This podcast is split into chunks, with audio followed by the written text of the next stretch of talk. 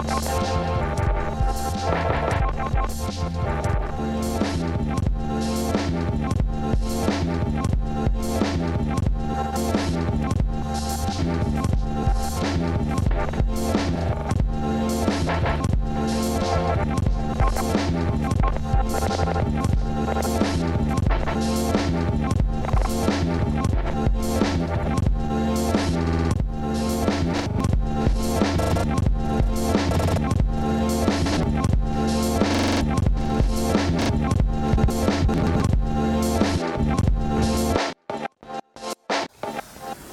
Ciao, ben ritrovati a Quiet Please, il podcast di Fenomeno che vi racconta il grande slam. Siamo tornati per gli US Open 22, l'ultimo slam dell'anno, che è sempre un po' lo slam dei miracoli, dove chi altrove è favorito rischia più di tutti e che più di tutti gli altri può diventare lo slam della vita per qualcuno. Oggi ci guardiamo i tabelloni e i primi turni proprio nel momento in cui stanno iniziando a giocare e mm, ripensiamo all'estate di tornei abbastanza memorabili che c'è stata in preparazione a New York. E poi ci prendiamo giusto il tempo per celebrare Serena Williams che ha annunciato che questo US Open sarà il suo ultimo torneo. Al microfono Emanuele Atturo e Tiziana Scalabrin. Ciao Tiziana, ma eh, visto che questo è un torneo a detta di tutti e comunque oggettivamente anche molto aperto, sia nel tabellone maschile che nel tabellone femminile, credo che questo renda impossibile i miracoli. Perché se non ci sono favoriti, non ci sono aspettative, non c'è un orizzonte a cui pensiamo si possa conformare la realtà, questa realtà non, sarebbe, non sarà neanche in grado di stupirci in teoria. Vabbè, ma definisci miracolo? Beh, miracolo è qualcuno che vince magari un torneo appena maggiorenne contro un'altra avversaria appena maggiorenne in finale, per esempio. Quello è un miracolo, partendo dalle qualificazioni. Quello, quello effettivamente è abbastanza un miracolo. E perché non potrebbe succedere? cioè... Effettivamente nessuno un anno fa avrebbe detto che Emma Raducanu e Leila Fernandez sarebbero arrivate in finale. Quindi... Avrebbe detto Emma Raducanu chi? No, forse è Maratucano chi no, perché l'avevamo vista a Wimbledon, però sì, diciamo un anno e tre mesi fa sì, avremmo detto è Maratucano chi. E soprattutto credo che ancora... Quanto tempo è passato? È passato una vita. Tu sei la stessa persona che eri quando Emma Raducano ha vinto gli US Open. Oddio, completamente no. Completamente no, ma soprattutto Emma Raducano non è la stessa persona che ha vinto gli US Open. Ancora più inverosimile. E soprattutto perché è una persona molto più ricca. È incredibilmente più ricca. È quasi problematico quanto è più ricca anche per lei. E nessuno avrebbe detto anche questa cosa è cambiata oltre il previsto. Quanti allenatori è riuscita a cambiare da quel giorno ad oggi? Se li e... sta cambiando tipo quando ti provi i vestiti e sei ancora al negozio, no? Vabbè, fammi, mi prendi quell'altro paio che abbiamo visto più chiaro. esatto, esatto. E quello che è adesso il suo coach attuale a sua volta l'anno scorso non avrebbe mai detto di diventare il coach di Raducano e quando vedeva lei che continuava ad assumere e licenziare altri coach ha detto madonna io non lo farei mai. Ha letteralmente detto e poi e poi l'ha fatto vabbè esatto. chi, chi, segue il calcio sa quanto queste cose succedono sempre. Emma Raducano è uscito fuori il um, la classifica di Forbes dei tennisti e le tenniste più pagate negli ultimi 12 mesi eh, primo, un giocatore che a malapena credo possa ancora essere definito un tennista, e cioè che, Roger Federer. Che non ha giocato una partita esatto. da un anno. Però ha degli sponsor molto generosi e Maratucanu è sesta. Quindi dietro Naomi Osaka, Serena Williams, Nadal e Djokovic. Sì, hai notato che questa classifica non ha quasi nulla in comune, cioè proprio a che fare con il tennis effettivamente. Cioè, molto alla lontana. Sì. Cioè, sono persone che giocano anche a tennis, tra le altre varie cose. Ehm, quindi, in realtà i miracoli ce li possiamo aspettare. Ehm, cioè, in realtà il modo migliore per, per non lo so, godersi un miracolo è quella cosa che ho detto io, cioè non aspettarselo minimamente, pensare che il miracolo sia impossibile, i tabelloni sono molto aperti, eh, un miracolo che sicuramente non mi aspetto è che Serena Williams vinca una partita. Addirittura una, una la può vincere. Una può vincere. Sì, una la può si vincere. dice, non lo so, io anche ho visto questi video di lei che si allena per gli US Open, non ne ho tratto nessun tipo di considerazione, però invece chi ha visto questi video con un occhio diverso dal mio, cioè che evidentemente notava delle cose diverse da me, ha detto sta meglio, si muove un po' meglio, quindi effettivamente potrebbe eh, vincere il suo primo turno che è contro questa giocatrice montenegrina eh, che avrà, eh, cioè Kovinic, eh, che avrà un ruolo delicato. Tu vorresti essere al posto di Kovinic? Beh sì, sì, perché no? Poi la partita che invece aveva fatto a Cincinnati, che comunque aveva già detto questa cosa, quindi era già una partita molto significativa, è stata con Raducano. Raducano effettivamente ha giocato con lei la sua miglior partita degli ultimi mesi, quindi magari è una cosa che ti motiva. Gli ha dato un 6-0 nel secondo set Sì. ed è l'undicesima volta in carriera che Serena Williams prende un 6-0. Non so neanche ricostruire il numero di partite che ha giocato in carriera Serena Williams. Stiamo nell'ordine delle migliaia. Mm, penso di sì. E, ma sai, poi la cosa che dicono adesso, che dicevi, mm, che si vede che sta meglio, il fatto è che Serena si vede quando soffre, cioè è molto, molto teatrale, molto visibile tutto quello che attraversa. Infatti, secondo me, questo poi è il grande tema del suo, del suo ritiro. Mm, rispetto ad Ashley Barty che si è ritirata inizio anno e quindi ha diciamo, aperto il capitolo dei ritiri 2022 e anche forse una nuova stagione di ritiri, un nuovo modo di ritirarsi, il ritiro di Serena Williams è completamente un'altra cosa. E mm, è- c'è molto di quello che bisogna sapere, che, che conta dentro le sue stesse parole nell'articolo che ha scritto su Vogue. E a me più di tutto ha colpito quando lei ha scritto io il ritiro è qualcosa di cui non riesco a parlare neanche con i miei familiari, neanche con mio marito, ne parlo solo con il mio analista. No, beh, immagino. Ehm, è stata una carriera incredibile, non riesco neanche proprio a immaginare in realtà cosa possa voler dire provare a ritirarsi da questa carriera. Però tu- lei ha, ha introdotto questo, cioè intro- non ha introdotto, è una delle sportive, delle atlete che è entrata nel discorso comune di quando è giusto ritirarsi, avrebbe dovuto ritirarsi prima e questi atleti e queste atlete che non riescono a smettere, che sono dipendenti dalla competizione, dall'agonismo o comunque non riescono a reimmaginare completamente la loro vita fuori dalla- dal loro sport.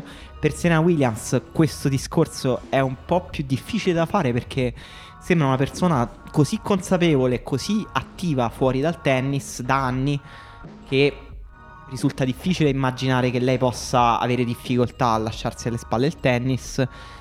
Evidentemente ce l'ha avuto difficoltà, però eh, per me questi ultimi anni di Serena Williams in cui lei non vince uno slam dal 2017 e diciamo da quell'anno in avanti la sua decadenza è stata progressiva, diciamo. Ehm, però ehm, per me è stato in un certo senso straordinario.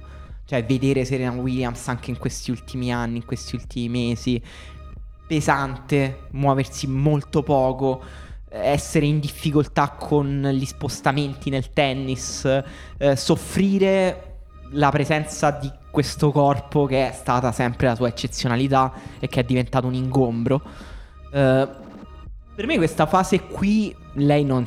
Cioè, il modo in cui l'ha affrontata ha dato grande, un grande valore, una grande dignità all'invecchiamento che lei ci stava mostrando. Cioè l'invecchiamento agonistico, cioè di un corpo che non riesce più... Cioè uno dei corpi più eccezionali della storia dello sport che diventa un impaccio. Lei ce l'ha mostrato con grande coraggio, con grande consapevolezza. E per me in questo lei è stato un esempio eccezionale e... ah, dis- la domanda avrebbe dovuto ritirarsi prima è semplicemente stupida da fare. Cioè, nel senso, è il discorso di sempre, non abbiamo minimamente il diritto di pensare quando dovrebbe ritirarsi un atleta, men che meno Serena Williams. Però, secondo me, dovremmo apprezzare particolarmente il fatto che abbia prolungato la sua carriera fino ad oggi, che sia arrivata con questa consapevolezza e che poi, secondo me, ha, ha anche gestito molto bene i tempi del suo ritiro adesso. Perché l'ha annunciato all'inizio della stagione su cemento, quindi si è concessa un um, lasso di tempo per dare addio e per salutare dei tornei, delle partite. Uh, quindi non è stato brusco, però non è stato neanche lunghissimo. Non è che ha fatto il farewell tour di un anno, cioè di qualche torneo. Secondo me è tutto molto aggraziato. L'intervista su Vogue poi può anche non piacere perché è uno stile molto egotico, ovviamente. Di... Però, insomma, se non si può permettere l'egocentrismo Serena Williams, chi può permetterselo? Secondo me è anche quello bello. Tra l'altro, tutto l'articolo è molto bello con le sue foto eh, di Anni Lebowitz degli, degli anni passati, di vent'anni fa, ma anche il progresso di questo corpo di cui parlavamo prima. È bellissimo che hai parlato del corpo e della misura in queste cose perché mi ha fatto rendere conto che ho visto sempre Serena Williams forse con, con qualche distorsione di prospettiva. Io ho sempre visto Serena come una persona che era sempre in grado di vincere anche contro il suo corpo, perché ci sono stati tanti periodi in cui Serena non stava bene per varie ragioni, per infortuni, per uh, anche forse ragioni extra tennistiche che poi la influenzavano e la condizionavano in campo. Sono stati dei periodi in cui si è allontanata ed è tornata. E, e, per me in lei c'era qualcosa che la rendeva completamente diversa da tutte le altre giocatrici, sempre in grado di utilizzare quel suo corpo come un, un'arma in campo, eh, tirare fuori un tennis che anche che magari non è il tennis perfetto che insegneresti a una bambina che deve iniziare a giocare, ma nelle sue mani, con la sua racchetta, con i suoi colpi, diventava completamente super efficace contro qualunque tipo di giocatrice in qualsiasi condizione. E quindi forse l'ho vista tipo come un supereroe del tennis e quindi in tutto questo eh, magari non sarei stata in grado di attribuirle eh, queste cose che sono giustissime, cioè è vero che c'è una storia di invecchiamento che lei ha raccontato con grande grazia, c'è anche una bellissima misura nel tempo che ha scelto per dare questo annuncio. E, e, invece io gli stavo dando forse dei toni molto più mitologici e apocalittici a questa cosa. Quindi me l'hai fatta vedere in un modo interessante, anche perché poi quello che mi aveva colpito di quella frase in particolare è che la stavo riportando a un mondo appunto sempre molto diverso da lei, cioè la, la, sua cosa è che è completamente diversa da tutto quello che la circonda. E il mondo completamente diverso da lei è un mondo in cui la gran parte delle conversazioni che ho, almeno una buona metà, sono di persone che si chiedono come e quando smettere di lavorare sperano di riuscire a smettere di lavorare il prima possibile quindi non hanno alcuna difficoltà ad affrontare un argomento del genere con le persone della propria vita nel privato. E quindi lei che diceva non riesco a parlarne neanche con mio marito era qualcosa che mi rimaneva impresso. Però appunto hai dato i giusti contorni a lei come persona guardandola da dentro ed effettivamente quello che dice è molto giusto. Ma uh, non so, sarà uno US Open dal lato maschile invece senza Novak Djokovic e questo mm, ovviamente è inutile star qui a entrare dentro discorsi ehm, boh, legali, medici, anche se dico solo che suona particolarmente assurdo che una persona non vaccinata statunitense possa giocare agli US Open e una persona non statunitense non possa giocarli. Eh, vabbè, questo credo sia incredibile da tutti i punti di vista la si guardi perché non però vabbè, eh, appunto ho detto che non dovevamo entrare su queste questioni. Vabbè, perché la questione è che eh, è molto più banale. Le persone che si chiedono, ah, ma voi vorreste che ci fosse un'eccezione per Novak Djokovic? Assolutamente no. Non serve un'eccezione per Djokovic in quanto Djokovic è solo lui e quindi la domanda diventa sei d'accordo con come sono state formulate queste regole? Beh, non mi convincono tantissimo a dire la verità, però chiaramente è un argomento totalmente extra tennistico su cui la, la mia opinione è rilevante. Miss Sangren uh, rilascia un'intervista in cui ha... Um, si è um, diciamo rattristato del fatto che l'organizzazione degli US Open non si sia battuta di più per avere un'esenzione per Djokovic. Un'esenzione che comunque a un certo punto non dico che sembrava possibile, però a un certo punto è sembrata una piccola possibilità, se non altro perché Djokovic non si ritirava, cioè non annunciava mai questo ritiro, quindi dici forse... Beh, hanno chiesto addirittura una specie di raccolta firme al congresso per chiedere un'eccezione a suo nome. Sì, vabbè, eh, comunque eh, senza Djokovic ovviamente questo US Open è un valore inferiore, indubbiamente questo US Open maschile. Eh, cioè è difficile mh, dare un valore assoluto a uno slam se eh, in quello slam non partecipa il giocatore che sarebbe stato favorito, no? Eh, stai aprendo tipo una specie di grosso vaso di Pandora in realtà. secondo, secondo, me è un tema enorme perché è, in questo momento si sta creando una situazione in cui sono tante le situazioni in cui non ci sono dei giocatori favoriti che non siano mm, Djokovic o Nadal. E, e questa cosa a un certo punto diventa un tema, cioè diventa perché?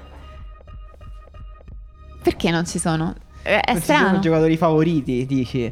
No, in realtà c'è, cioè, adesso senza gioco il favorito è Medvedev.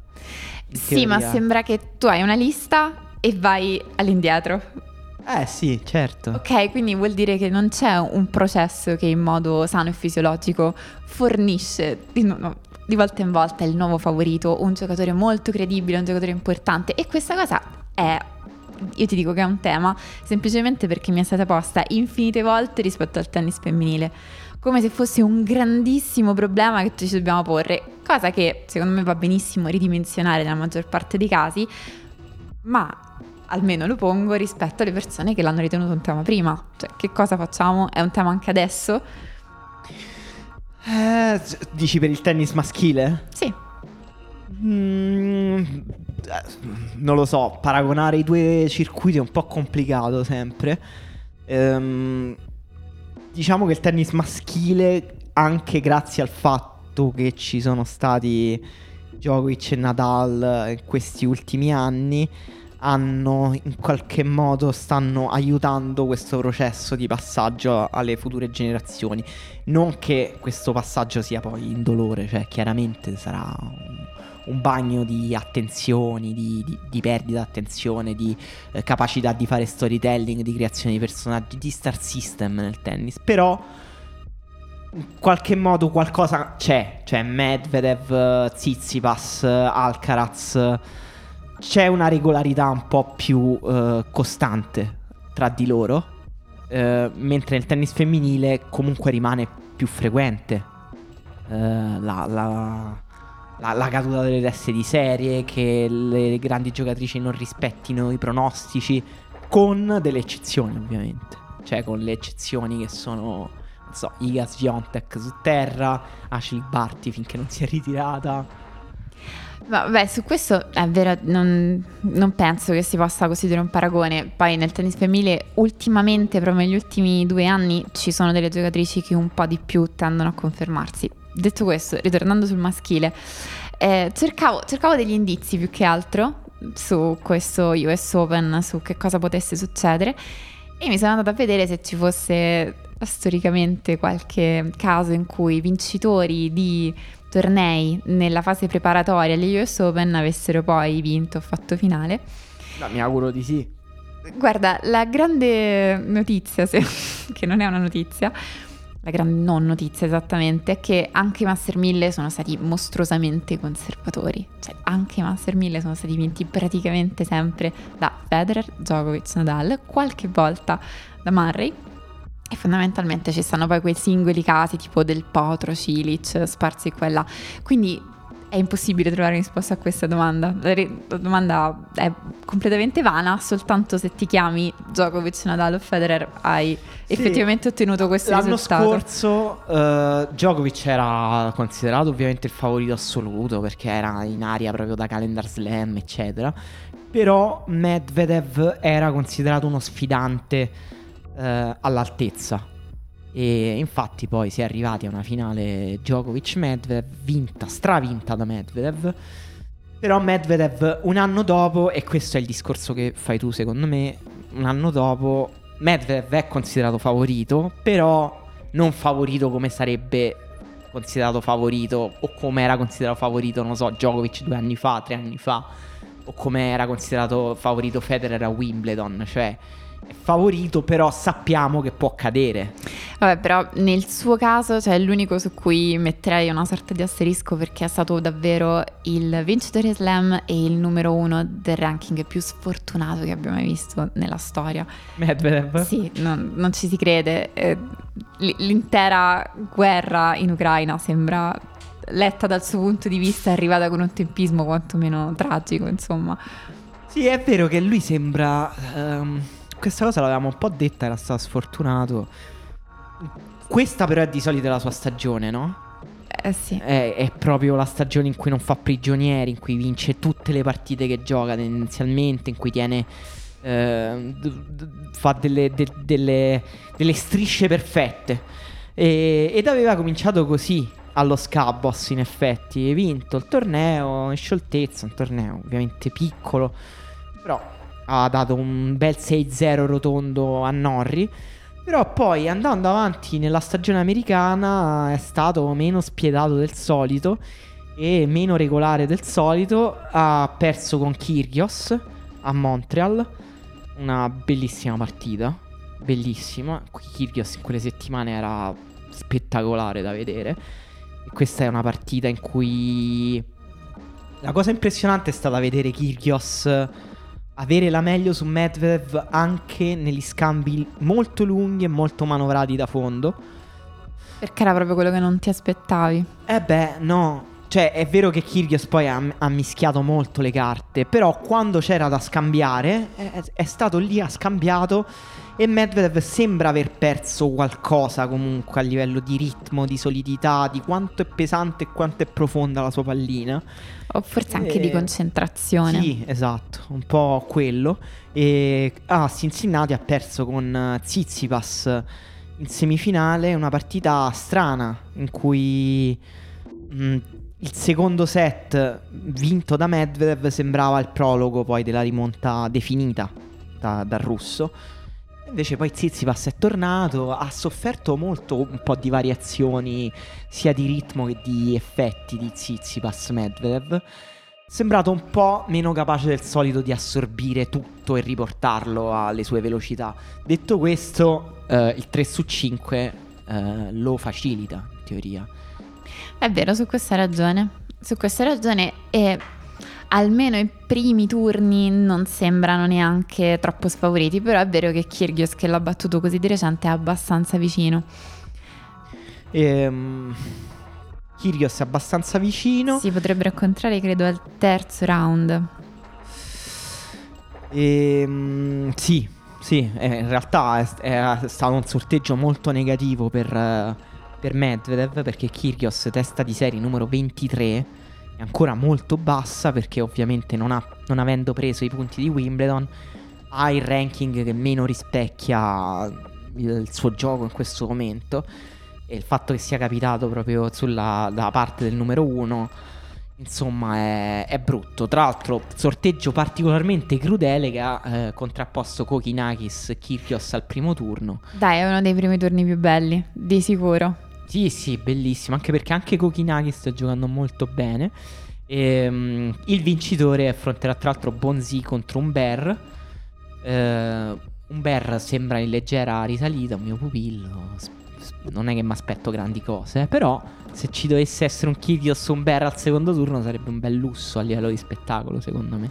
Beh, lì vicino poi ci sta anche Ben Shelton, che sì. è stato il giocatore rivelazione di Cincinnati e insomma, se vi è sfuggito, la partita più spettacolare da andare a recuperare è stata quella eh, con Rud, che insomma per la prima volta affrontava un giocatore cioè, neanche la prima partita con Sonico era stata lottata. Sonico ha perso alla fine del terzo, un po' per sfinimento.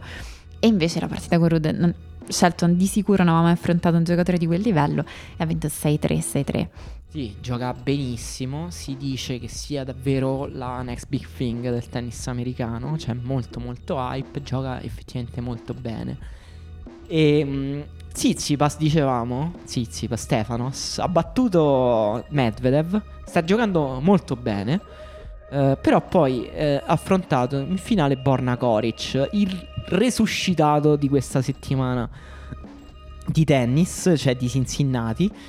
Uh, Koric che era mh, mm, fuori dalla top 100, credo, addirittura. Tipo 152 o qualcosa Incredi- del genere. Incredibile, vabbè, giocatore molto talentuoso che però tra problemi fisici e problemi proprio a ritrovare l'assetto mentale Uh, si, è, si, è, perso molto sembrava davvero irrecuperabile. Soprattutto sembrava che non potesse mai avere anche un picco del genere. Uh, invece, partita finale, a parte uh, gioca un torneo che vince e che, in cui perde un solo set, due set forse. no, un set contro Nadal in tutto il torneo. Um, trova in finale Zizipas. Zizipas gioca uh, molto bene il primo set, arrivano al tie break e Koric schianta Zizipas al tie break e in tutti i momenti più tesi, più tirati della partita Koric gioca meglio, come se fosse il veterano ehm, de- de- della situazione. Questo denota un po' della fragilità di Zizipas, denota il fatto che uh, Coric, cioè che nel tennis è facile che un tennista già con dei mezzi ottimi come Coric possa trovare una grande settimana. Uh, succedono ciclicamente queste cose. Però ecco, Coric non è Van Ritoven, non è Karatsev, cioè è uno con un pedigree un po' diverso. Allora, io... Ho messo troppe cose. De- no, de- devo dire una cosa. Io ero convinta quando Zoric aveva tipo 18-19 anni che fosse tipo il nuovo Djokovic. Ero proprio certa di questa cosa, lo, la sentivo. E poi dentro Quiet Place non c'è praticamente mai stata occasione di parlare di lui perché bene o male il periodo mm, del suo infortunio è stato già dall'inizio del 2021. Uh, si è assentato da, dal tennis, dal tour completamente. E soltanto che appunto, come dicevi, mh, mm, non viene dal nulla. Lui era numero 12 del mondo, aveva tipo 19 anni. Mm. E soprattutto gioca benissimo e c'è qualcosa. L'unica cosa era tipo Djokovic, ma versione disperata. Versione con qualcosa di oscuro dentro per cui lui... Perché quell'oscurità di Djokovic non è abbastanza. No, un altro tipo. Cioè lui è l'unico giocatore che io ho sentito dire più di una volta non mi aspettavo assolutamente di poter vincere. Cosa che... Ah, è vero, è vero che lui è molto... Magari anche normale, ma di solito i giocatori non lo dicono che neanche se li ammazzi direbbero una cosa del genere. Invece lui lo dice. E, e c'è qualcosa anche nel modo in cui cerca di tenere dritta la testa quando gioca, soprattutto se lo vedi dal vivo e guardi i momenti un po' morti del gioco, che sembra proprio che debba fare appello, più che altro ha un senso di dignità per continuare a fare quella partita. E, e, poi la fa e gioca benissimo. E quindi c'è qualcosa di veramente drammatico in lui che poi su questo anno e mezzo fuori dal tour per infortuni chiaramente era l'avverarsi della, della storia però voglio dire dai è un giocatore che ha dei record fantastici contro giocatori che sono stati numero uno del mondo. Ha battuto Nadal, ha battuto Federer, ha battuto Murray due volte, tutti quanti. L'unico che non ha mai battuto è proprio Djokovic, quindi forse anche per questo eh, ci stava molto bene. Eh, ottimo, anche con Zverev, anche con, con Medvedev, credo che abbia vinto la maggior parte delle volte che si sono incontrati. E con tutti. Cioè, no, non riesco a trovare un giocatore che Coric non fosse in grado di battere, a parte Djokovic. Comunque, eh, sì, comunque un tennista molto completo che non ha sostanzialmente punti deboli, però non, ha, non è sembrato mai avere il colpo del KO, cioè non ha un, un, colpo che proprio gli dà dei punti facili, è un tennista che deve giocare, deve essere molto in palla perché nelle giornate in cui non è brillante non ha un colpo a cui aggrapparsi veramente. Poi gioca bene più o meno tutti i colpi. Si muove molto bene, accelera da tutti i lati. È un lottatore, è una versione un po' più eh, economica ed efficace di Dominic Team. Effettivamente ha, ha, dei colpi che gli richiedono aperture un po' meno impegnative, quindi sì. riesce a giocare più vicino al campo. Però, essendo appunto quel tipo di giocatore, anche un po' come eh, Schwarzman corre super veloce, eccetera, poi anche brillante sulla terra. Comunque da 152, dicevi, Koric è riuscito a, a, qualificarsi testa di serie per questi US Open, quindi non ha avuto neanche un sorteggio malvagio. Giocherà contro il qualificato Kuko al primo turno, che, di cui tu, eh, se non sbaglio, sei grande fan. non lo so, forse lo diventerò la prossima settimana. E dovesse vincere a un bel secondo turno col vincente Brooksby o Brooksby, come si pronuncia? Brooksby. Brooksby, Lajovic. E che comunque va bene come secondo turno, anche se Koric se la rischia sarebbe già una bella partita Brooksby Koric secondo turno. Sì, il fatto è che se tu guardi le partite che ha fatto a Cincinnati, cioè è, è, surreale pensare che possa rifare delle partite del genere. Cioè, ha battuto. Ah, tu dici perde al primo turno contro No, no, non lo so, però. Allora. È possibile che Koric vinca. Musetti, Nadal, Bautista Agut, Ogelia Sim, Norris, Tsitsipas. Io, eh, io un de- mezzo slam te lo darei così, non ti chiedo di farlo darei, un'altra volta. Darei un occhio per vincere un torneo con questi sconfitti. eh, sì, anche certo. battendo Stefanos in finale. Soprattutto che, che ha fatto tantissimo ridere quando ha detto non so più quante volte ho perso in finale sul veloce all'aperto. no, Stefanos. Non sono così tanti. No, infatti. non stai, c'è bisogno di aggiungere. Comunque, drammatizzando come sai sempre. chi dovrebbe incontrare Koric nel caso dovesse battere Brooksby, quindi anche Brooksby nel caso dovesse battere Koric? No. Eh, Carlitos Alcaraz. Bello. Bello. Bello, bellissimo. Bella, bel lato di tabellone quello. Ehm, che dire di questo tabellone? Guarda, Vogliamo è- andare un po' in ordine sotto? Perché c'è un tennista di cui non abbiamo ancora parlato, ma visto che stiamo un po' guardando il tabellone, un po' parlando dei- delle scorse settimane, Perché siamo molto professionali. eh, certo, anche se non sembra, eh, sai chi non sembrava molto professionale? Ha vinto tutto, Carregno Busta. In Eh, realtà è sempre sembrato molto professionale Carregno Busta, però non sembrava in grado di vincere un 1000. Invece ha semplicemente vinto 1000 con eh, una serie di scalpi all'altezza di quella di Goric, diciamo. sì, io cerco sempre segni tipo cabala o astrologia dentro il tennis e ho pensato che l'anno scorso, che il calendario era un po' diverso perché c'erano le Olimpiadi, infatti a fine estate aveva fatto delle super Olimpiadi. Vero. Era la, la nemesi di Djokovic in quel momento. Quindi magari a lui gli piace proprio questo momento dell'anno. Chi- chissà di che Beh, segno gioca molto bene su cemento ed è un altro che se trova la settimana giusta è molto difficile da battere. È un gioco molto pulito, molto razionale, molto intelligente. E mm, ha fatto questo torneo di Montreal eh, implacabile. Eh, Berrettini al primo turno e quando ha perso Berrettini abbiamo detto vabbè mi sa che Berrettini proprio non è in forma. Mm. Poi ha battuto Rune ma mm, non l'ha battuto, l'ha, l'ha maltrattato. E Mamma mia, Rone. poi ha giocato con Sinner e Sinner pure l'ha distrutto. E diciamo, beh, Sinner, mamma mia, deve migliorare. Poi ha battuto Draper. 7-6-6-1. 6-1 il secondo set. Io te l'ho detto che Draper è un bravissimo giocatore. Adesso, prima era a suo agio sempre a casa, sull'erba, eccetera. Ma tieni d'occhio No, Draper. beh, è uno di quelli che, se non sbaglio, ha fatto più. ehm, ha sopravanzato più posizioni in classifica nel 2022.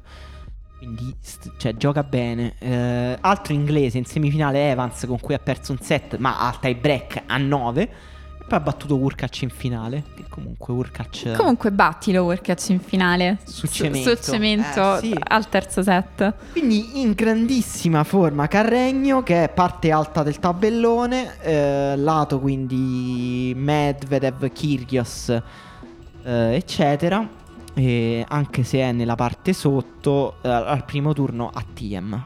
Povero, povero TM. Un secondo turno potenzialmente interessante con potenzialmente Bublik o Gaston.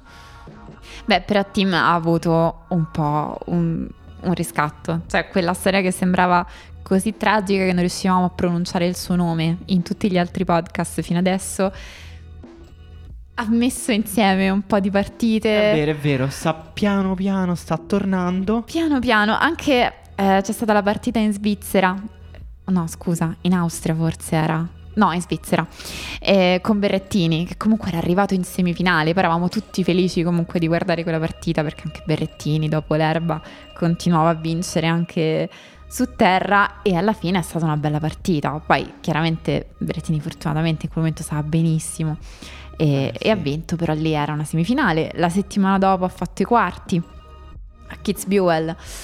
E E questo è il bollettino di Tia. vabbè, è super incoraggiante. Molto, molto. Vabbè, sì. Eh, per, per- da, da dove eravamo partiti, certo, è molto incoraggiante. E testa di serie dal lato di Carregno, prima testa di serie Demi Naur, ma mi aspetto che ci sia una partita da terza internazionale con Garin, che è un tennista a me piace molto. E poi sotto abbiamo mm, Kashanov, come fa ancora a essere testa di serie? Chi paga per avere ancora quella classifica? Tu sei, sei sempre pronto a- ad aspettare proprio il suo crollo. Tu sei lì. Ah, Io non stavo non- aspettando niente perché tu non credi in per lui. quanto mi riguarda era già crollato, ma un po' di anni fa. Lo so che tu non credi in lui, invece è lì. Strano, strano, credo che perda da Kud al primo turno, ma vediamo. Eh, no, sarebbe strano. sarebbe strano. C'è Aliassim. Eh, farà analisi come faceva Serena o no? Secondo me sì. Sembra un tipo che... Sembra una, una persona co- con la testa sulle spalle, pronto ad avere una vita interiore, sì. Io ho avuto questa sensazione nella partita con Sinner, dimmi se ce l'hai avuta anche tu, che Sim è il tipo di giocatore che in quella partita sicuramente ha fatto questo, ha giocato sempre esattamente allo stesso livello, mentre Sinner era tipo un uh, elettrocardiogramma, un- un'onda che andava sopra e sotto il livello di Ocelia Sim, è riuscito a stare sopra per gran parte della partita, poi quando è sceso il livello di Ocelia Sim è stato sufficiente per arrivare con le regolarità e sicurezza alla fine del match. Quella è stata, diciamo, nel, tra l'ultima puntata di Quiet Please e questa, la partita che non ti ha fatto dormire? no, mi sa che poi ha dormito lo stesso, però poteva essere. È brutta partita con eh, brutta sconfitta di Sinner con uno o due match point, non mi ricordo. Due. Due match point. Vanificati, sì, sono d'accordo con quello che dici. Anche se Aliassim, ovviamente, è un giocatore che ha meno picchi di Sinner, meno picchi in alto, ma anche meno picchi in basso dentro la Sì. partita. Eh, però è comunque discontinuo dentro. È più discontinuo di, di Sinner nei tornei. Cioè, Ol- cioè Aliassim. Ti sorprenderesti se perdesse a un secondo turno contro Draper in questo torneo? Proprio ti sorprenderesti moltissimo. Mm, sì, dai, sì, in realtà sì. Sì, no, anch'io mi sorprenderei, sì. Però è uno scherzo che Celi Assim ci fa spesso. Cioè, io a Wimbledon lo consideravo uno dei principali favoriti del torneo. Eh, invece, un disastro. E Zizipas ha un bel tabellone, diciamo. eh, perché è capitato al lato di Berrettini, che invece non è in forma. Zizipas sta giocando bene, eh, ha la strada abbastanza aperta, Sonico al secondo turno, potenziale. Poi ha tutta una parte tabellone con giocatori fighi che però, boh, tipo Nishioka, Davidovic, Fuxovic, Cressi. Forse ti sei distratto quando Tsitsipas ha perso il primo turno con Jack Draper in Canada. che può, può dire molte cose. Secondo me Tsitsipas Vabbè, e partiamo dal Rune... presupposto che questa stagione di cemento tutti hanno fatto un, un- un buon torneo e un cattivissimo torneo. Una cosa bella e una cosa brutta. E Tsitsipas e Rune sono due giocatori che dovrebbero parlare leggermente meno e penso che i loro risultati ne beneficerebbero o in senso oggettivo o almeno nella percezione. Ma non lo spettacolo. lo spettacolo non ne vedo. E quindi no, giustamente hai ragione, non potrà succedere sicuramente negli Stati Uniti, è, è vero. Berrettini deve giocare con Jarry. Jarry, ho un vuoto. Qualificato. Un po' un... eh, no, è uno di quei giocatori che ero sicuro di conoscere, ma che adesso che ci penso non lo conosco. È un giocatore con dei capelli un po' strani.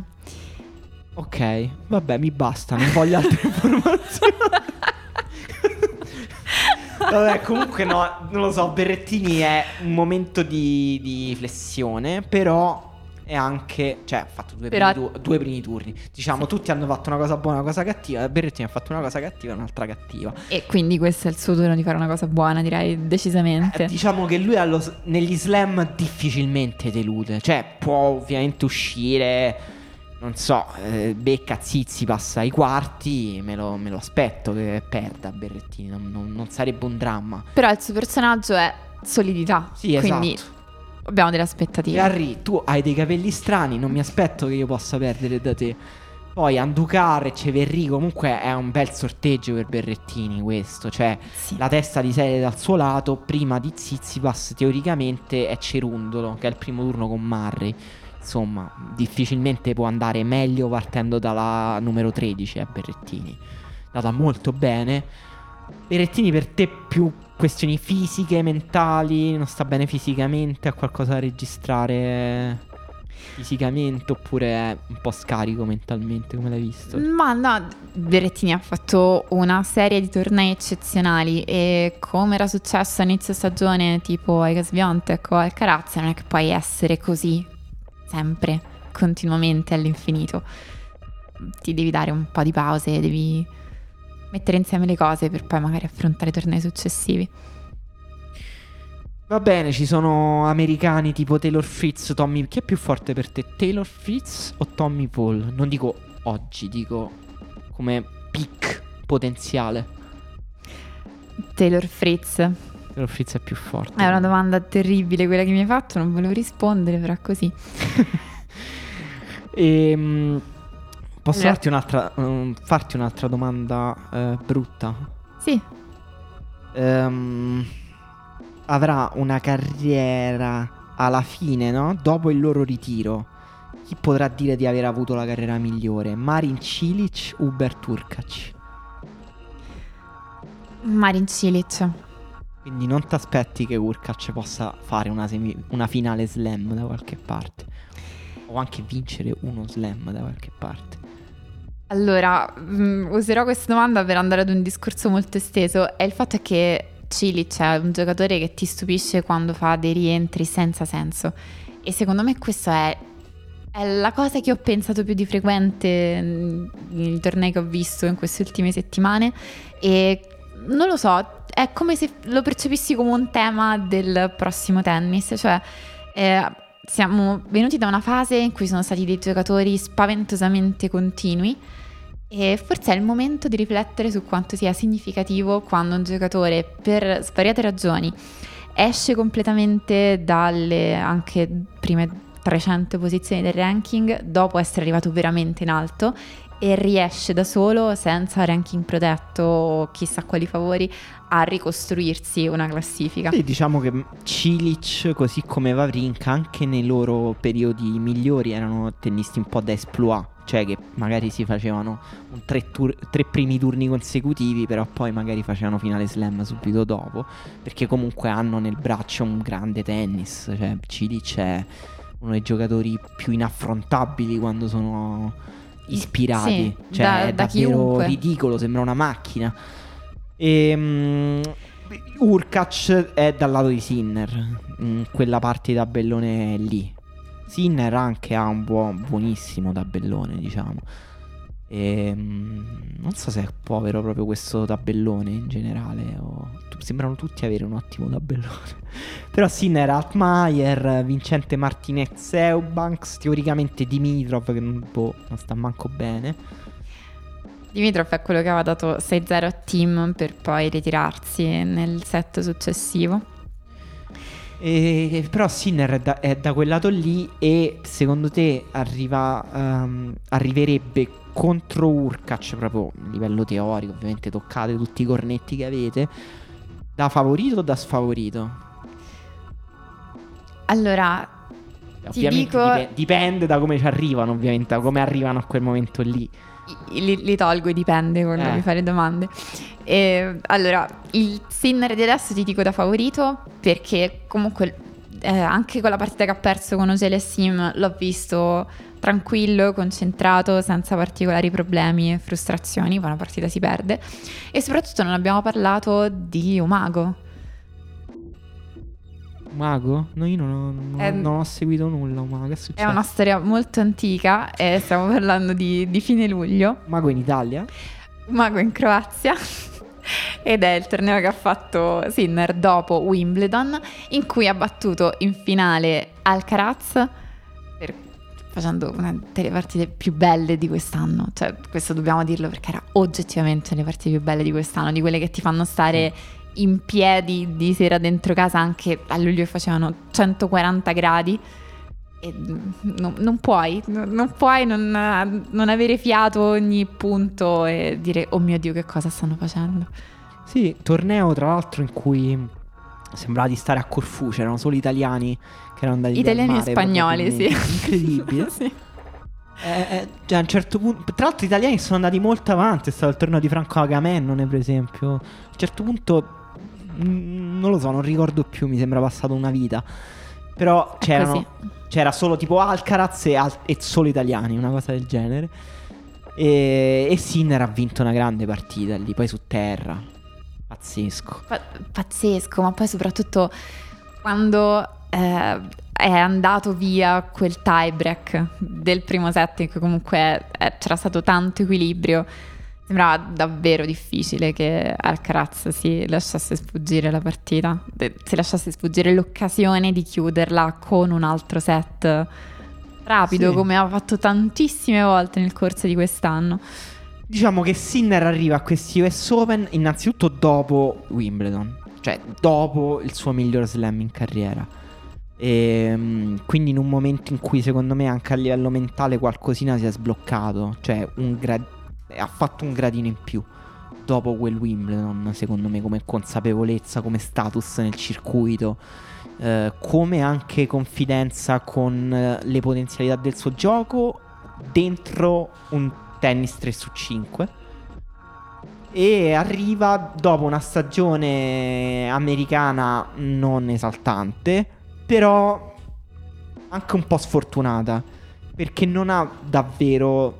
Cioè, contro, contro Carregno Busta ha giocato male, però ehm, effettivamente Carregno Busta stava giocando molto bene e lui veniva comunque da un mago, veniva da un torneo dispendioso anche mentalmente, in cui ha dato doppio, diciamo, doppio 6-1 ad Alcaraz, secondo e terzo set. E poi a Cincinnati ha perso la partita che dicevamo prima, che sicuramente è un cattivo presagio quando perdi una partita sciupando due, ehm, due match point, però non è sembrato un Sinner proprio fuori fuoco. No, decisamente no. No, Soprattutto perché comunque dalla Croazia in poi ha continuato a giocare toccando in alcuni punti un livello, posso dire da numero uno? Posso- si può dire ogni tanto, tipo, abbassando un po' la voce Puoi rispetto... dirlo, poi ti assumi le tue responsabilità, che funziona così. Un livello stratosferico e poi dobbiamo dirlo anche sono i- è il primo periodo in cui sta collaborando con Cahill cosa che sembra metterlo di splendido umore. Quindi io vedo un sacco di segnali positivi. Comunque ci potrebbe essere la riedizione Alcaraz eh, eh, Sinner se Sinner riuscisse a battere ehm, Urkac e se Alcaraz riuscisse a battere tutti quelli che ha lui dal suo lato che non mi sembra per forza scontato questo perché ehm, ehm, Alcaraz è in un momento anche un po' ehm, secondo me un po' non- in cui non è proprio totalmente in fiducia ecco. Ha detto che per la prima volta ha sentito pressione. Per la prima volta nei tornei dopo Wimbledon eh, sentiva di dover dimostrare qualcosa e di averlo sofferto anche è stato molto intellettualmente onesto nel dirlo. Comunque abbiamo visto abbastanza quasi tutto. No mi devi dire che cosa ti aspetti dal torneo di Nadal? Proprio dimmelo in un minuto dai Il problema è che il, il problema di questo torneo dove non ci sono favoriti e che non è mai stato così aperto è che comunque se devi trovare un favorito è quello che l'ha già fatto prima quindi e quindi è Nadal. per tutti i discorsi che facevamo all'inizio di questa puntata. Nadal, wild card, Ichikata primo turno, secondo turno con Karaz è bello però. E, perché comunque Nadal più va avanti nel torneo più è facile che vinca, diciamo. Però magari nei primi turni potrebbe cadere. Questo è uno di quei discorsi nel tennis che puoi assolutamente ribaltare, dire il Totalmente. contrario di questo e, e- e far credere che stai dicendo una cosa saggissima. Poi teniamo conto del fatto che per The Tennis Podcast, eh, tra i favoriti c'è Norri naturalmente, Vabbè, ci mancherebbe. ovvio che sta molto vicino a Nadal, credo Norri che sta sarebbe effettivamente, giocando, ottavo... sta effettivamente giocando bene, Norri. Sì, Con, con i limiti che sono i limiti di Norri, insomma. E prima di chiudere e passare al tabellone femminile, siccome eh, dobbiamo parlare di un tennista adesso, siccome perderà il primo turno e non potremo parlarne nelle prossime puntate. Però come sei giusto quando pensi a un certo cose. punto voglio chiederti. ehm, è una domanda un po' difficile, un po' da un milione di dollari. Non è che. Questa è una, domanda a cui tanto avremo altri 100 miliardi di puntate di White Please con cui rispondere. Musetti riuscirà mai a vincere una partita su cemento? No, la domanda. No, ha vinto delle partite su cemento anche in questa stagione. Ha vinto, ha fatto delle qualificazioni belle, per esempio, eccetera. Però il- la differenza tra il suo rendimento su terra e su cemento è abissale. Eh, il tempo passa, Musetti migliora su terra, ha vinto Hamburgo, cioè un risultato eccezionale. Quando gioca su terra può giocare nelle settimane buone da top 10. Eh, su cemento è un giocatore che mm, cioè non riesce a battere, cioè non è mm, forse non è neanche top 70-80 su cemento. No, non lo è. Infatti, non risponderò direttamente alla tua domanda. Cioè cosa, cosa manca un po'? Eh, ov- ovviamente è un discorso difficilissimo. Ehm, non è qualcosa che manca a lui, manca a chi lo guarda la capacità di apprezzare la pura gioia che ti trasmette quando lo guardi giocare su terra, che è proprio una cosa sensoriale, fisica, stupenda. E non essere in grado di godersi quella sensazione meravigliosa perché uno sta pensando che Musetti non gioca abbastanza bene su cemento è un nostro problema. Eh no, dai, È questo, così. questo no, siamo È tutti molto... No, Musetti devo dire, per varie ragioni mi, se- mi sento di dire a meno haters di Sinner. Mi sembra che invece ci siano molti fanboy di, eh, di Musetti, giustamente perché è un tennista spettacolare. Ehm, però ecco, un po', un po' mi sorprende non, non riesca proprio a migliorare.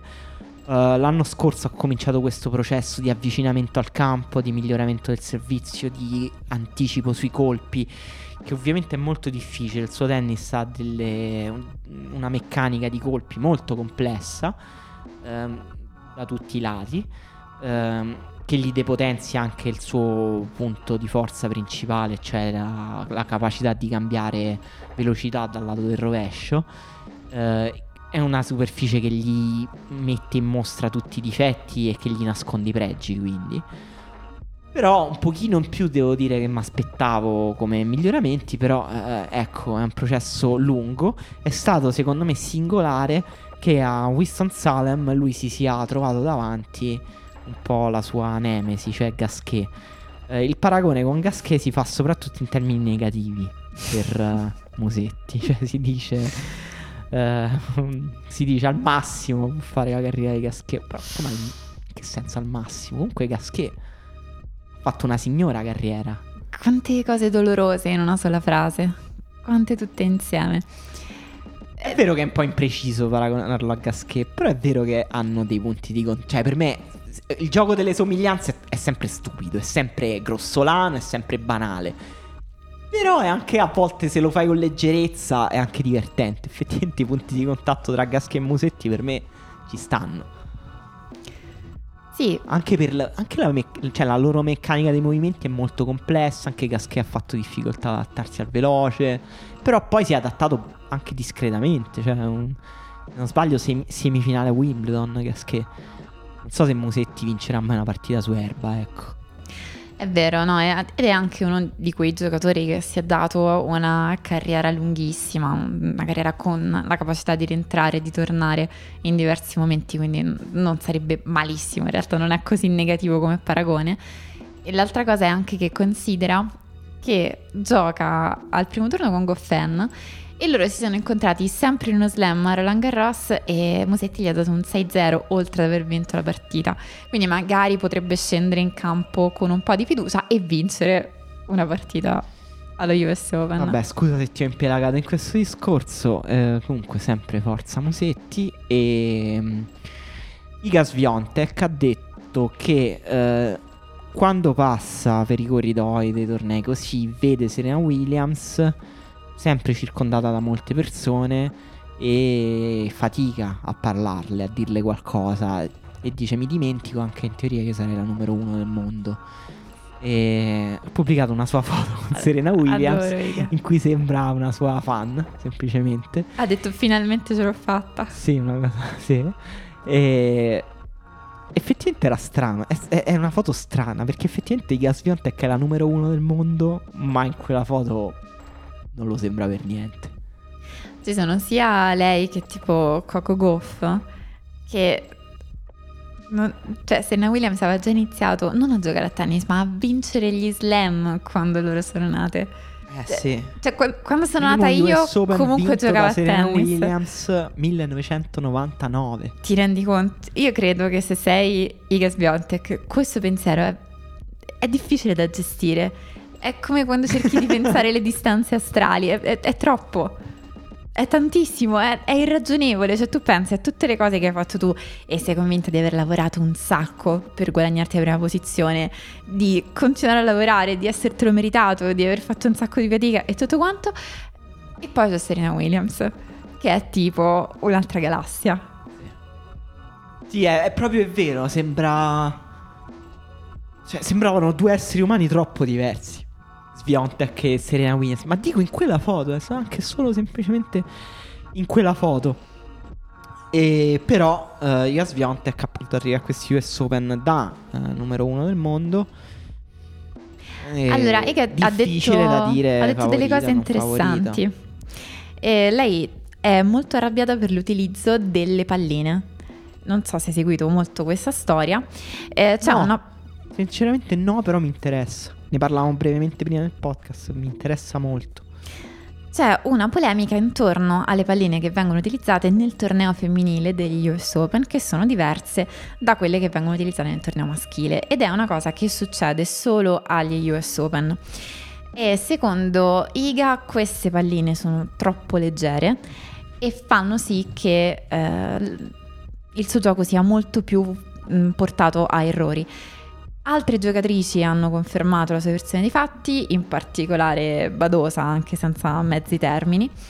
E, e la, quello che loro dicono è può darsi che dieci anni fa o tempo fa in media eh, le giocatrici del torneo femminile avessero un gioco più leggero e quindi magari la scelta di una pallina diversa poteva essere sensata e dicevano già nel caso di Serena sicuramente no. Comunque sì, adesso se una giocatrice ha un gioco potente queste palline sono uno svantaggio. Eh sì. E eh, io non so, tu ti consideri una persona complottista? No. Ti, non ti piacciono i complotti? Neanche No, quando mi poi pi- si no, mi scopre che piacciono, invece sì. poi erano veri? Sì, sì, sì, no, mi interessa. mi- cioè, sì, è un discorso che mi interessa. e Trovo anche che la- il morbo del debunking che ci sia oggi sia anche un un morbo, appunto. Perché c'è, c'è forse una cospirazione dietro tutto questo, Eh, ovvero un- in realtà io, io non ho fatto in prima persona questa indagine, quindi riporto delle prove trovate da altre persone. Comunque pare che queste palline siano vendute letteralmente soltanto negli Stati Uniti. Quindi ci sono le Wilson US Open Regular Duty che non sono in vendita in Europa, non sono in vendita in Giappone, in Australia, eccetera. Quindi questo Non ne frega niente, perché questo lo mettiamo sotto la definizione imperialismo. Questo vuol dire che anche se tu volessi allenarti con queste palline con cui non ti trovi benissimo, diciamo per farci amicizia, eh, de- devi letteralmente andare negli Stati Uniti con una valigia molto molto grande e portarne via tante. Non hai altre possibilità. E i giornalisti, non so quale giornalista, non so con quale intenzione, hanno chiesto ad altre giocatrici, in particolare a Madison Keys, di commentare questa polemica e lei ha detto Sono le mie palline preferite, mi ci alleno sempre. Hanno fatto bene a chiedere a Madison Kiss comunque. Hanno chiesto a un'autorità. sì, Comunque, cosa è successo queste settimane Eh, di tennis femminile? Però non è Ti, finito. ti fermo solo su una cosa. Effettivamente, quando ho letto questa cosa, mi sono resa conto che se dovessi, da giornalista investigativa, approfondire questo tema e rivolgermi ad un esperto che ne- nel tuo servizio giornalistico poi prende una posizione scientifica sulla questione, e non saprei a chi chiedere come esperto di palline. Cioè, le palline e le corde sono Sì. quelle cose su cui i giocatori molto molto nerd sono, hanno le proprie preferenze, le proprie scelte super radicali, sanno esattamente c'è chi usa le corde eh, metà in sintetico, in verticale, eh, in budello, in orizzontale e, e solo loro sanno perché. Ma non, non so se c'è una scienza universale su questo, cioè se c'è tipo un'università, un, un qualcuno che può spiegare delle cose in maniera oggettiva su cosa fa la differenza tra una certa pallina e un'altra. Tra Secondo l'altro, abbiamo qualche ascoltatore che sta morendo dalla voglia di spiegarci. vorrei saperlo tantissimo. Ehm, Mandatemi un audio, per favore, mi interessa da morire questa storia. L'unica cosa che ho trovato è stato proprio tipo il CEO di Wilson che ha risposto su questa cosa dicendo che in realtà dimensione e peso delle palline sono uguali, ma era, una cosa, era una cosa super contorta, ma il modo in cui è composta la tela che lo ricopre è incrociata in modo diverso. Una pallina rispetto all'altra tende a creare leggermente più attrito con l'aria e quindi a sembrare percettivamente più leggera anche se pesa in modo uguale. Ah, questo è il complotto del complotto. Vabbè, eh, mi, mi sono chiusa, quindi davvero se qualcuno vuole parlare di palline, contattateci. Comunque, una persona che è sembrata molto a suo agio con le palline ultimamente è Caroline Garcia. Non so se ti sei persa questo suo exploit, però eh, Caroline Garcia ha vinto eh, Cincinnati. Kelly Garzia è una giocatrice per me eh, è- L'avevamo vista un po' carica però quest'anno e ha fatto qualche bel risultato ed è una tennista da un po' anche lei, cioè che si trova la settimana è semplicemente una delle tenniste che tira più forte nel circuito e anche col servizio migliore, no? E, cioè se serve bene Caroline Garcia fa molto la differenza. Tra l'altro informazione che probabilmente non serve a nulla, recente ho scoperto che Caroline Garcia è eh, decima nella classifica dei servizi più veloci della storia del tennis femminile. Mm. Non so, prendi questa informazione, facci quello che vuoi. In, ehm, in semifinale ha battuto Sabalenka in una bellissima partita tra tenniste che tirano molto forte. E, mm, e poi in finale ha battuto Petra Kvitova. Petra Kvitova 2022. Petra Kvitova. Sì, no, di, di quella Ha categoria battuto Madison Kiss. a proposito. con le sue palline preferite. Nonostante ci fossero le palline preferite di Madison Kiss e Petra Kvitova non si sia mai allenata con le palline preferite di Madison Kiss, ha vinto Petra Kvitova. Esatto, e della sua generazione degna di nota anche l'estate di Alizé Cornet, che da, da quando ha fatto quell'australiano per incredibile continua a stupirci ed è sempre bellissimo. E, io dicevo, non so bene leggere il gioco di Caroline Garcia perché nei suoi alti e bassi non riesco a leggere dei motivi. Cioè, è qualcosa che succede dentro di lei che non vedi in infortuni, non vedi neanche in stati d'animo, in condizioni esterne, può dipendere da qualsiasi cosa e lo sa soltanto lei probabilmente, o forse neanche lei. Cioè è ancora più imprevedibile in questo senso di, di Giorgi. E, eh, volevo dare Sì, un è comunque estremo. quel, quel mondo là, quel mondo di tennis là. Perché Giorgi, voglio dire, questa, adesso ha perso un sacco di punti perché l'anno scorso aveva vinto, un- aveva vinto in Canada, quindi aveva 900 punti e è stata molto molto più sfortunata quest'anno, soltanto che in realtà stava giocando bene, quindi uno vedendo che ha perso potrebbe pensare la solita Camilla Giorgi, in realtà no, Eh, sono state partite lottatissime quelle che ha perso.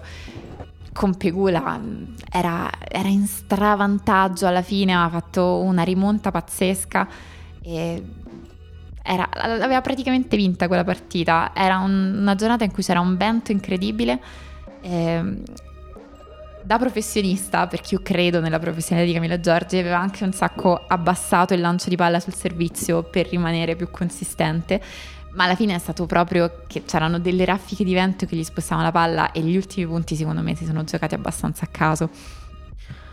Guardando un po' il tabellone, ehm, vabbè, eh, lato, dal lato di Sviontek eh, la testa di serie forse più interessante è Anisimova, però sempre parte alta. Per Anisimova ha dei problemi alla spalla in questo momento. Ok, quindi... No, non credo molto in Anisimova in questo torneo. Prima avrebbe Alexandrova, e, ehm, però è anche dal lato con potenziale secondo turno Stevens.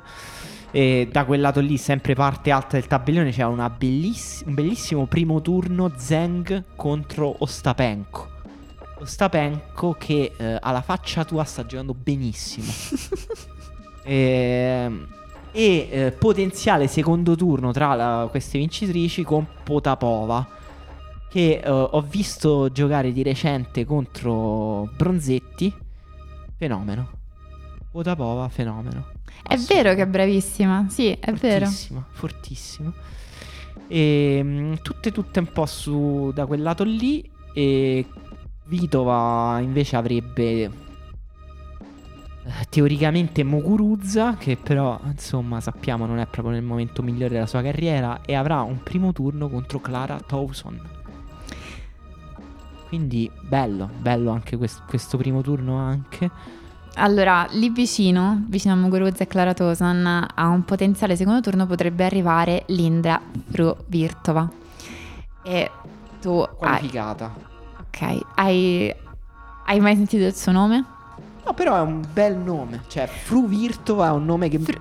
mi mancava come suono. Mi, mi, Anche io penso piacere, che abbia un bel suono. mi fa piacere che ci sia nel tennis. Poi ci sono quelle persone che non sopportano la lettera R. Cioè, che dice, che ne so, ti chiami Marco. Se mi chiamo Maco era un po' meglio perché comunque la lettera R rovina un po' il mio nome.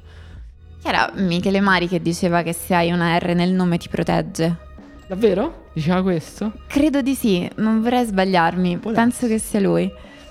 Beh, sembra una cosa abbastanza altisonante, quindi forse sì. E... Vabbè, eh, devi mi fare... piace, comunque sono d'accordo con Mari, cioè se dice questa cosa, cioè non so se sono d'accordo con Mari, però mi sembra una considerazione intelligente, a me piace la lettera R. Allora, eh, Fruiridova. Fai Fru- amicizia Fruvirtova. con Fruvirtova perché questa è Linda Fruvirtova ed è già super forte. Davvero? Ha una sorella. Ah, quindi non la mettevi così come meme, Fruvirtova. Cioè, forte davvero. Zero, proprio For- segna di questo nome. Ha una sorella più piccola che si chiama Brenda. Brenda Fruvirtova. Remember the name. Remember the name. Eh, credo che sia letteralmente troppo piccola per essere qui, non so se è del 2006, qualcosa del genere. Ha appena vinto ieri sei titoli ITF di seguito. Sei? Eh, sì. Mm, ok, ha vinto il sesto. Ha diciamo. vinto il sesto. Ed è una cosa senza senso e senza precedenti, è una specie di macchina. E questa è semplicemente l'ennesima dimostrazione di le fabbriche di tenniste terrificanti che hanno in Repubblica Ceca. Tra l'altro giovanissima c'è anche Noskova e c'è un'altra giocatrice, mi sa proprio del 2006, che si è qualificata. Mm.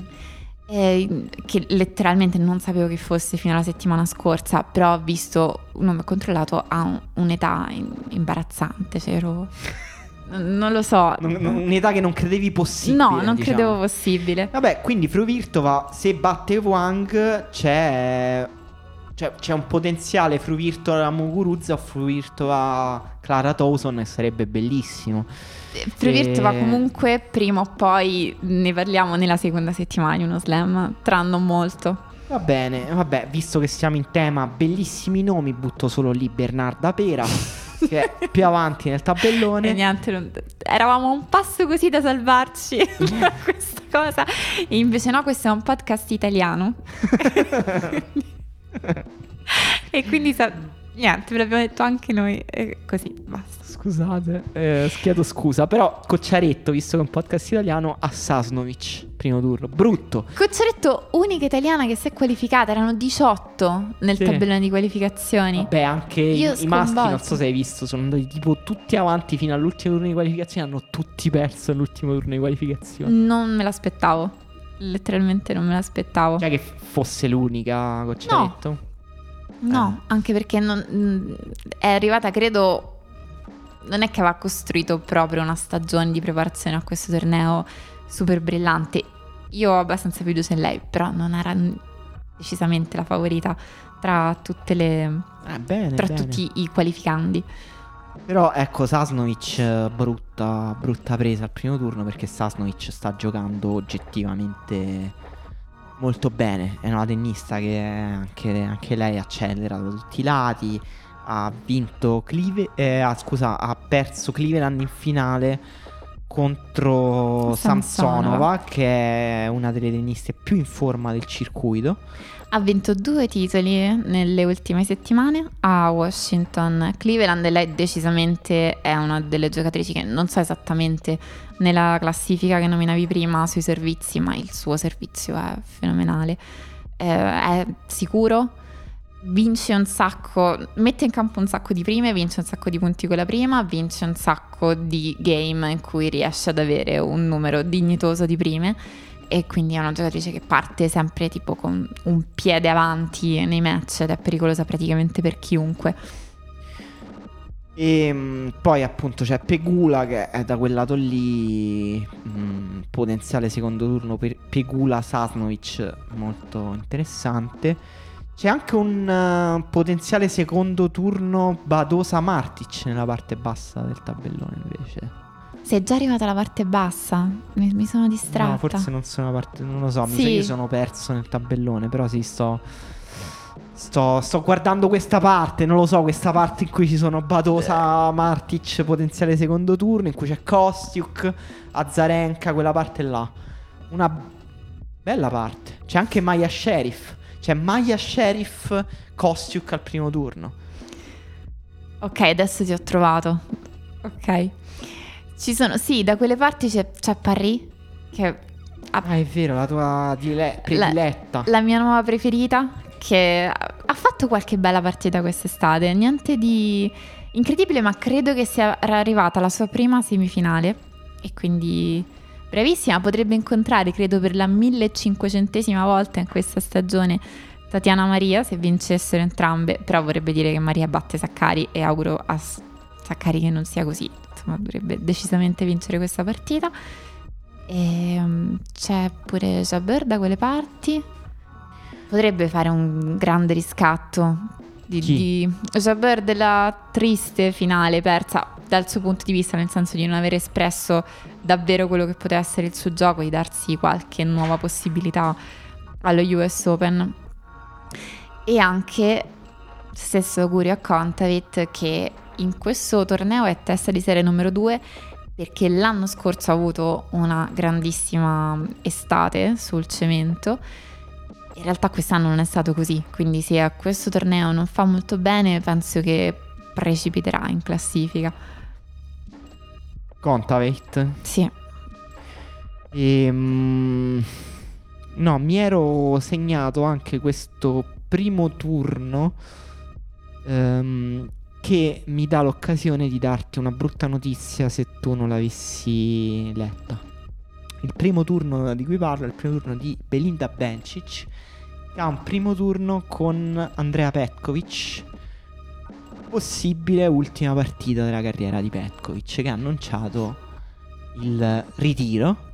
Eh, dice forse farò un altro torneo dopo gli US Open in Europa più vicino ai miei cari. Però sostanzialmente è andata. È fatta.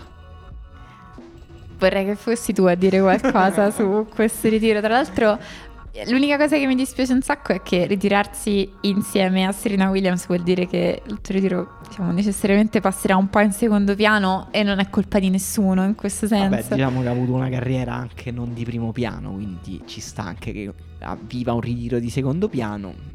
Beh, ritiro perché comunque persona piena di interessi, sembra gradevolissima e che faccia una vita risolta.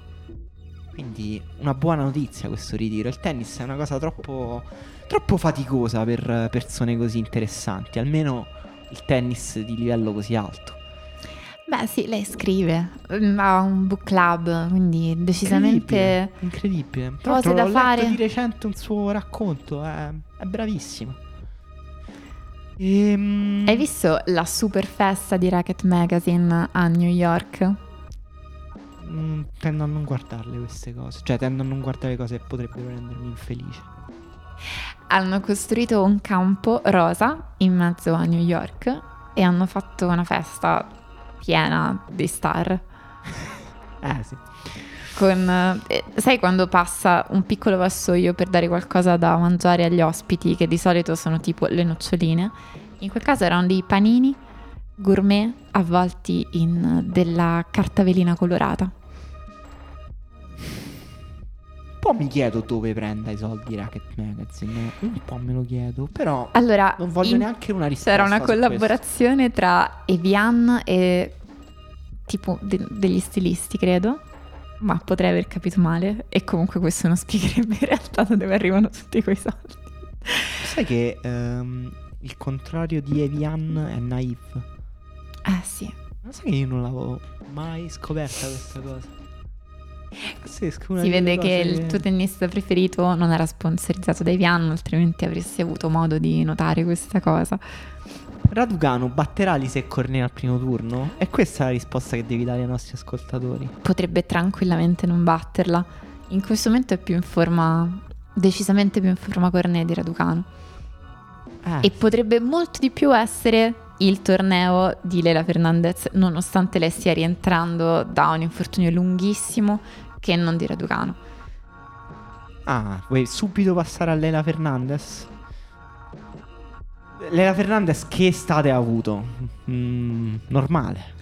Senza Estate picchi. di una persona in età post-adolescenziale che scrive cose sui social che magari poi riguardando quando hai 25-26 anni dici ma, ma- ma che ho scritto?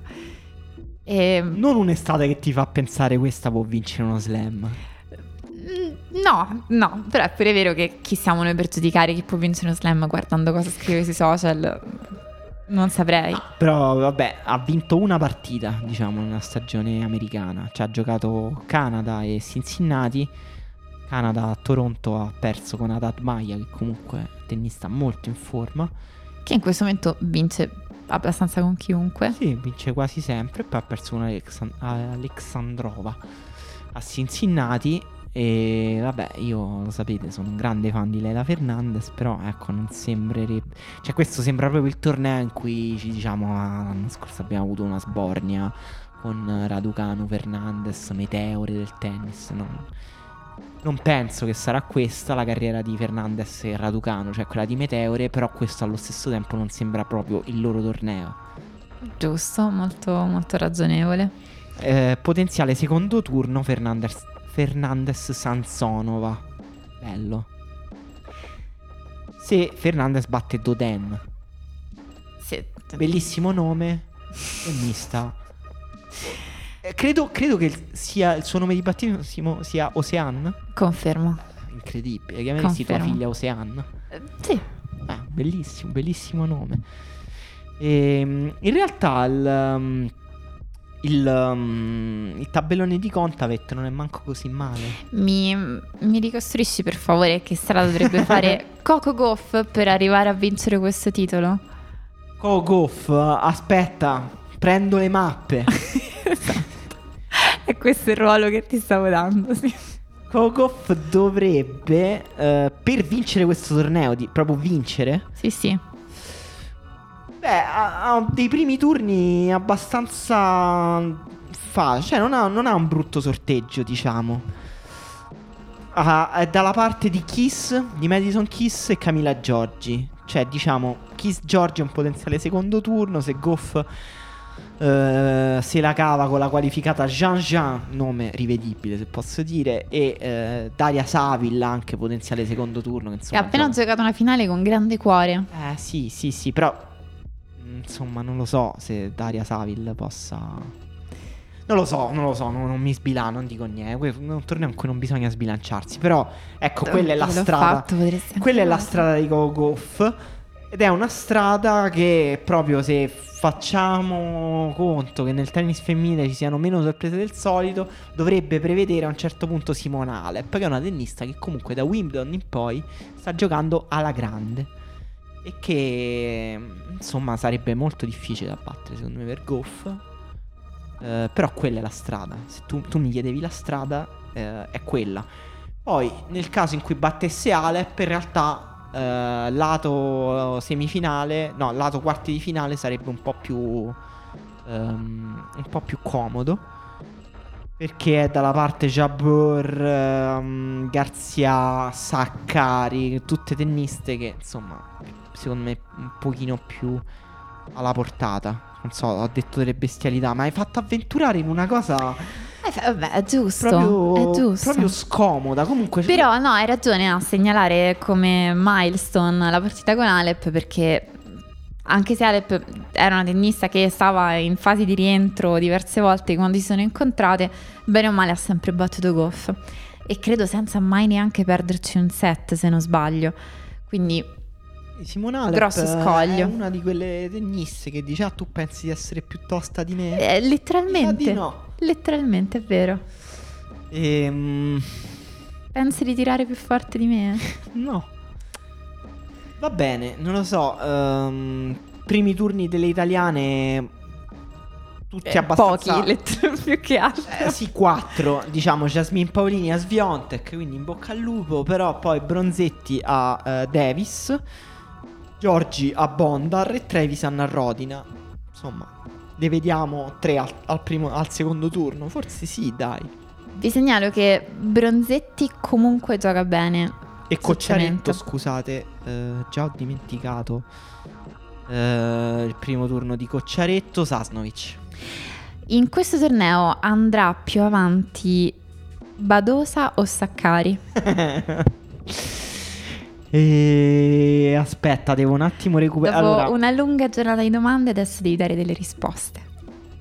Ah, questa è la tua, è la tua piccola vendetta che ti prendi in questo momento. Secondo me Saccari va un po' più avanti. Perché Ok, Badosa prendo ha- nota. Ha, un po' più insidie, un po' più di insidie. Prendo nota e mm, te lo farò presente la prossima Ah, ho settimana. visto proprio che hai scritto. L'ho avevo fatto, segnato. certo. Proprio segnato questa cosa.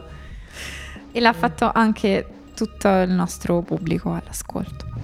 No, Saccari, tra l'altro, io non lo so, anche lei è una tennista mi piace molto, che però sempre abbastanza deludente. Ehm, io poi spero sempre, no? Siamo, questo è il giorno della marmotta su Quiet Please in cui siamo qui e ci diciamo, ma non è che questo è il torneo di Arina Sabalenka? Alla fine, quando ti, ti poni questa domanda, che sai che è una domanda stupida, difficile trovare dei contro, è difficile dire no Trovare dei motivi per dei cui la motivi risposta razionali è per vero. cui, per cui dici no, sicuramente Sabalenka non vincerà questi US Open. No?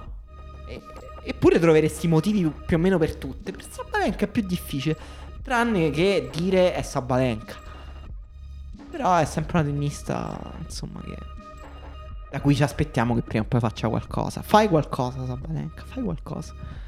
Vero? Eh, invece su- sui motivi, eh, Saccari mi è venuto in mente mentre parlavi, di recente diceva proprio che ha fatto tutte le riflessioni sul fatto che lei ha sofferto un po' il fatto di essere diventata una delle migliori giocatrici del mondo, cioè rendersi conto di questa cosa è stato complicato per lei, mentre Sabalenka sembra avere più che altro cose, cose felici che escono da lei e, e tutte le frustrazioni escono fuori sul campo. Cioè, una persona molto felice che diventa triste quando gioca.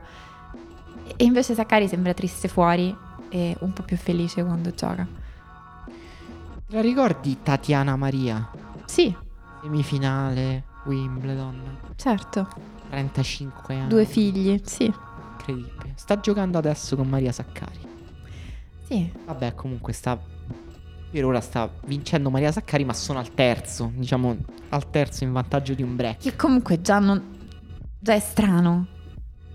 cioè, già non doveva succedere, capito? Cioè, 6-4 il primo, Saccari. e non, non devi andare al terzo, poi, vabbè. Avevo rimosso che stavamo, stavano giocando mentre noi registravamo. Eh, segnalare risultati adesso forse un po' autolesionista, però Fochina sta in vantaggio con Nishioka di due set.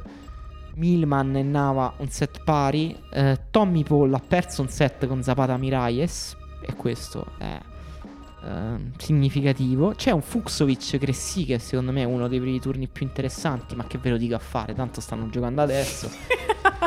e Cressi, vediamo. Magari fa un bel torneo. Eh, sta giocando Van Ritoven Te lo ricordi Van Era, viveva i suoi giorni di gloria insieme a Tatiana Maria. Sta perdendo 2 set a 0 per ora contro Zhang. Uh, Bautista Agut per, è sotto i 2 set contro Mr. Wolf. JJ Wolf, nome aspetto tra i più leggendari del circuito. E posso dirti che Corda è a un passo dal perdere anche il secondo set, ma non mi frega più, non ho detto una parola buona di- su Corda in questo podcast, quindi... Ferito. e posso dirti che Murray è in largo vantaggio con Serundolo. Anche questo, diciamo, non, non proprio una sorpresa, però interessante. Chissà chi sta guardando il derby francese tra Quentin Ali e Arthur Riederknecht. Spero nessuno. E ehm, Beh, la partita di cartellone di stasera comunque è Danka Kovinic contro Serena Williams sì. a quella che da noi sarà forse l'una di lotte sull'Arthur Ashe Stadium. Però eh, non è l'ultima volta che Serena Williams calcherà il campo da tennis Giusto. perché eh, Serena Williams eh, giocherà anche il doppio insieme a Venus e mh, mm, sto cercando di recuperare il sorteggio Ehm, ecco, un sorteggio contro Linda Noskova e Radecka, non un sorteggio comodo.